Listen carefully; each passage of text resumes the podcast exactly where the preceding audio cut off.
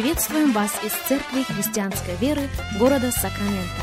Мы молимся о том, чтобы последующие 15 минут послужили вашему назиданию и духовному утверждению. Присоединяйтесь к нашему эфиру, как пастор Сергей Головей предлагает вашему вниманию передачу «Настоящая истина». Еще раз мы говорим добро пожаловать всем, кто присоединяется к нашему эфиру. Здравствуйте, меня зовут Сергей Головей. Из Церкви Христианской Веры мы приходим к вам. Искренне рады предоставленной возможности встретиться вместе с вами и провести вместе с вами последующих несколько минут, как сегодня мы продолжаем наш разговор на тему «Христос прославленный». Наш базовый текст – это послание к филиппийцам, первая глава. Если у вас есть Библия, если у вас есть возможность открыть Библию вместе с нами, я буду просить вас, чтобы вы это сделали. Филиппийцам первая глава, и мы начнем читать с 12 стиха. «Желаю, братья, чтобы вы знали, что обстоятельства мои послужили к большему успеху благовествования. Так что узы мои о Христе сделались известными всей притории и всем прочим. И большая часть из братьев Господи, ободрившись узами моими, начали с большую смелостью безбоязненно проповедовать Слово Божие. Некоторые, правда, по зависти и любопрению, а другие с добрым расположением проповедуют Христа. Одни по любопрению проповедуют Христа нечисто, думая увеличить тяжесть уз моих. А другие из любви, зная, что я поставлен защищать благовествование.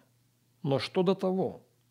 Как бы ни проповедовали Христа притворно или искренне, я и тому радуюсь и буду радоваться. Ибо знаю, что это послужит мне во спасение по вашей молитве и содействии Духа Иисуса Христа при уверенности и надежде моей, что я ни в чем пострамлен не буду, но при всяком дерзновении и ныне, как и всегда, возвеличится Христос в теле моем, жизнью ли то или смертью. Ибо для меня жизнь Христос, а смерть – приобретение. Мы знаем или должны знать, что послание к филиппийцам было написано апостолом Павлом из тюрьмы. Он в очень стесненных обстоятельствах. Но с уверенностью утверждает, что мои обстоятельства послужили к большему успеху благовествования. И многие из братьев ободрились моими узами. И, ободрившись моими узами, они еще с большим дерзновением начали проповедовать Слово Божие. Конечно, есть и те, которые проповедуют его по любопрению.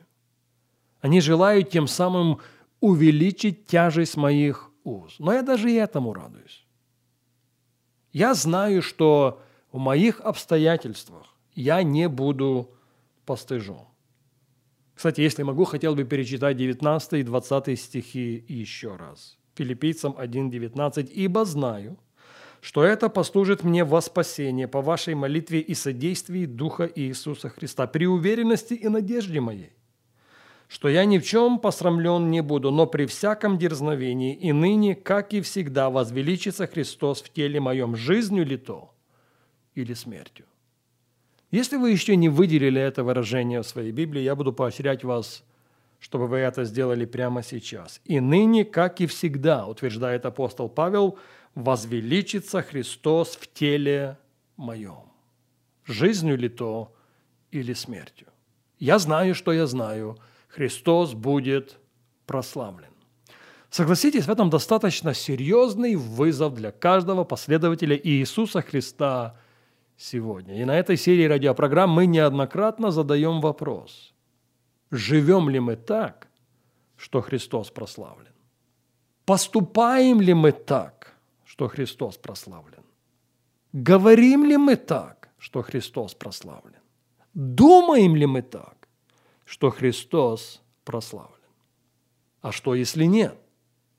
Мы должны быть осведомлены с вами о том, что есть одна и как минимум одна вещь, с которой Бог абсолютно непримирим – он непримирим с тем, чтобы его святое имя в жизни его последователей было обесчещено. Чтобы его святое имя в жизни его последователей было обесславлено. Вот с этим он никогда не согласится. Он ревнует о том, чтобы его имя было святимо. Чему мы научены в молитве Господней? «Отче наш, сущий на небесах, да святится Твое имя».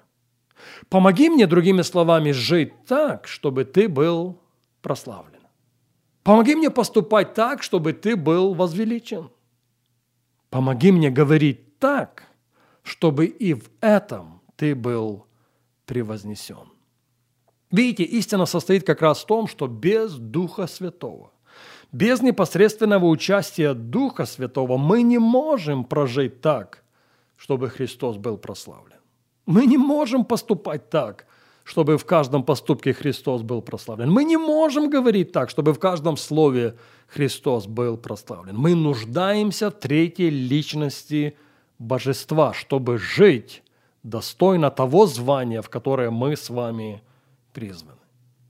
Кстати, в Евангелии Иоанна в 16 главе, в 14 стихе Христос говорит своим ученикам, а сегодня нам. Он прославит меня. Слышите? Дух Святой послан как раз для того, одна из его миссий сводится как раз к тому, чтобы помочь нам в своей жизни, в своих поступках, в своих словах, в своих мыслях прославить Христа чтобы с таким же самым дерзновением, как и апостол Павел, мы могли сказать «И ныне, как и всегда, Христос будет прославлен в моем теле». Христос будет прославлен в моей жизни. Христос будет прославлен в моих поступках. Христос будет прославлен в моих словах. Он прославит меня. Он поможет вам принести мне ту славу, ту честь, ту благодарность, которую я заслуживаю. Давайте перейдем сейчас в первое послание Коринфянам. Первое послание Коринфянам, 12 глава, и прочитаем первых три стиха, потому что разговор здесь о том же, о непосредственном участии Духа Святого в нашей жизни, чтобы нам прожить так, чтобы Христос был прославлен. Первое послание Коринфянам, 12 глава, и в первом стихе мы читаем «Не хочу оставить вас, братья, в неведении и о дарах духовных». Знаем, что когда мы были язычниками, то ходили к безгласным идолам так, как бы вели вас. Посему сказываю вам. Пожалуйста, прислушайтесь очень внимательно к его утверждению. 1 Коринфянам 12.3. Поэтому сказываю вам, что никто, говорящий Духом Божьим, не произнесет анафемы на Иисуса. И никто не может назвать Иисуса Господом, как только Духом Святым. Сказываю вам, и я отвечаю за свои слова, что никто, говорящий Духом Божьим, не произнесет анафемы на Иисуса. Более того, Никто не может назвать Иисуса Господом, как только Духом Святым. Вот это слово «никто» достаточно сильное в контексте того, что мы прочитали. «Никто» означает «никто». Ни пастор, ни служитель, ни епископ, ни апостол и никто, абсолютно никто – не может назвать Иисуса Господом. Никто не может провозгласить господство Иисуса в своей жизни без непосредственного участия Духа Святого, без непосредственного участия третьей личности Божества. Друзья, согласитесь, если мы не можем провозгласить господство Иисуса Христа без Духа Святого, тем более без Духа Святого – мы не можем прославить Иисуса Христа той славой, которую Он заслуживает. Я повторю это, пожалуй, еще раз. Если без непосредственного участия Духа Святого мы не можем назвать Иисуса Господом, то, конечно же, и без Духа Святого мы не можем превознести Иисуса. Мы не можем прославить Иисуса той славой, которую Он заслуживает. Пожалуйста, послушайте меня, послушайте очень внимательно. Если мы не можем прославить Иисуса Христа без непосредственной вовлеченности Духа Святого, тогда сам предмет хвалы становится очень и очень интересным. И знаете почему? Он становится очень интересным по той простой причине, что хвала, в которой Дух Святой готов нам помочь, предусматривает всего человека. Хвала, в которой Дух Святой желает нам помочь, предусматривает абсолютно всего человека, и дух, и душу, и тело. Но об этом разговор на нашей следующей программе.